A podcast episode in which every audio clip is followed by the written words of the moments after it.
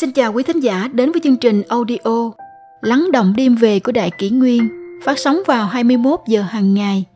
Đại Kỷ Nguyên hy vọng quý thính giả có những phút giây chiêm nghiệm sâu lắng sau mỗi ngày làm việc bận rộn. Hôm nay, chúng tôi xin gửi đến các bạn thính giả câu chuyện Đời người nhìn thấu không bằng nhìn thoáng. Người xưa hay nói nhân sinh vô thường – cuộc sống và vạn vật xung quanh chúng ta không ngừng biến đổi từng giờ, từng phút. Không cách nào có thể níu giữ được quá khứ, không cách nào có thể tiên đoán được tương lai.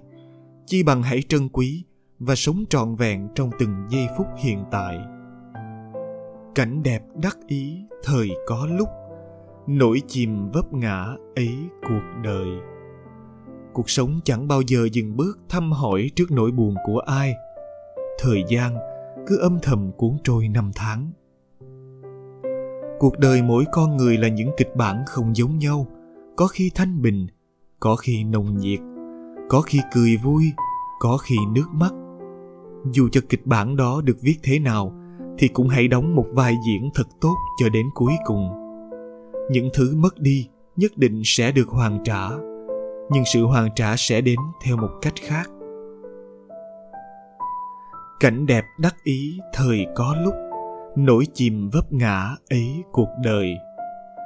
Cuộc đời như một dòng sông mênh mông, khi thanh bình, phẳng lặng. Ta có thể khua nhẹ mái chèo, ca hát và ngắm phong cảnh đôi bờ.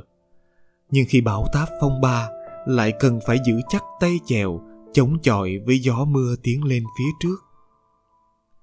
Một anh trí thức trẻ chưa từng phải làm lụng vất vả bao giờ bị đưa về nông thôn để cải tạo lao động. Hàng ngày, anh phải khiêng vác, vận chuyển những bao tải ngũ cốc, thuốc sâu nặng đến 43 kg từ dưới con dốc lên. Công việc thật bận rộn, vất vả tối tăm mặt mũi, nhưng anh không bao giờ quên lời chỉ dạy của thầy. Trong bất cứ hoàn cảnh nào, đừng đánh mất cảm xúc, đừng đánh mất tình yêu đối với cuộc sống.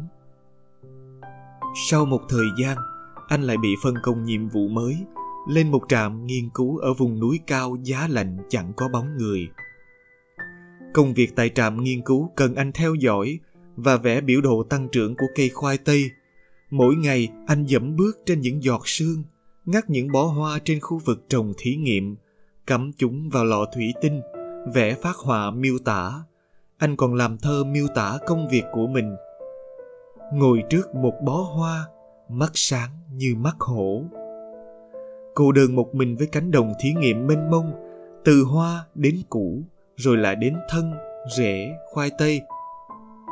Anh kiên trì với công việc cho đến ngày được minh oan. Mọi người ai cũng từng phải tự mình trải qua những giai đoạn khó khăn.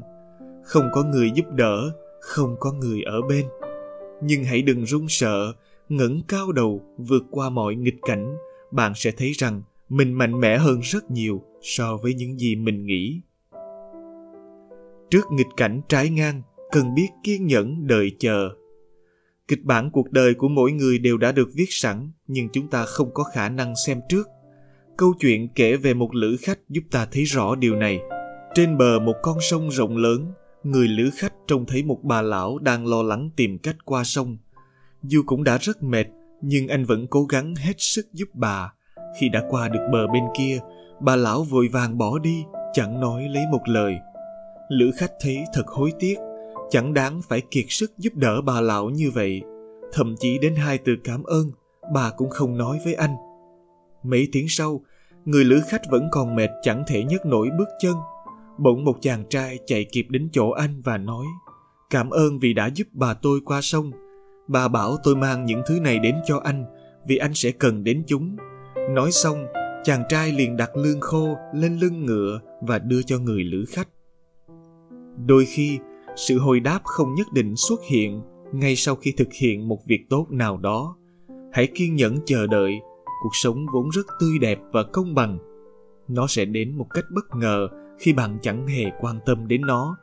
Cũng như khi chúng ta ở trong hang núi mà hét to lên, thì cũng phải đợi một lúc mới nghe được âm thanh đó vọng lại núi ắt có đỉnh, biển ắt có bờ, đường dài ắt có ngã rẽ. Đừng nóng vội mong cầu cuộc sống cho ta biết trước kịch bản cuộc đời, cần có sự kiên nhẫn chờ đợi. Trong họa có phúc, mất cái này sẽ được cái khác. Truyền thuyết kể rằng, xưa kia chim cánh cục có thể bay, nhưng trong đàn có một con chim cái. Vì đôi cánh quá ngắn, nên làm thế nào nó cũng không thể bay được đến một ngày, khi cả đàn đã bay đi hết, chỉ còn lại một con chim đực quyết định ở lại cùng con cái không thể bay kia, đi tìm kiếm thức ăn. Chúng phải cố gắng học bơi. Nhiều năm sau, khi cùng nhau ngồi trên bờ biển, chim cánh cục cái nói, xin lỗi anh, vì em mà anh phải từ bỏ bầu trời. Chim đực mỉm cười, nhìn chim cái nói, không sao, nhờ có em, anh đã khám phá được cả đại dương câu chuyện trên cho thấy những suy nghĩ, việc làm vì người khác, những nỗ lực cố gắng trong công việc, trong cuộc sống đều không hề mất đi. Chúng ta sẽ được đền đáp đầy đủ. Người ấn độ tin rằng số phận luôn sắp đặt đúng người vào đúng sự việc và đúng thời điểm. Họ có bốn quy tắc tâm linh sâu sắc được nhiều người biết đến. Một, bất cứ người nào bạn gặp cũng đúng là người cần gặp hai, bất cứ điều gì xảy ra đều nên phải xảy ra. Ba, mọi sự việc đều đến đúng thời điểm. Bốn, những gì đã qua, hãy cho qua.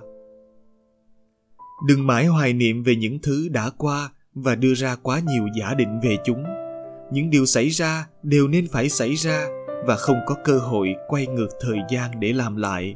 Thực tế, đôi khi tàn nhẫn nhưng hãy học cách sống yêu thương để mang lại niềm vui, niềm hạnh phúc cho chính mình và người khác. Đời người là một hành trình đi qua mọi cảnh sắc. Trên hành trình đó sẽ có lúc ta gặp phải những nỗi đau thống khổ và cả những thất bại làm ta nhục chí nản lòng. Tuy nhiên, đó chỉ là một đoạn đường chấp nhận đối mặt với sự thật, đương đầu với thực tại, hướng lên phía trước, hướng về tương lai nơi đó có ánh cầu vồng rực rỡ đang chờ đón bạn. Sau mọi nỗ lực, cố gắng mà kết quả vẫn chưa như ý nguyện, hãy tin tưởng rằng còn có một sự an bài khác dành riêng cho bạn, và nó sẽ đến một cách bất ngờ khi bạn chẳng hề quan tâm đến nó.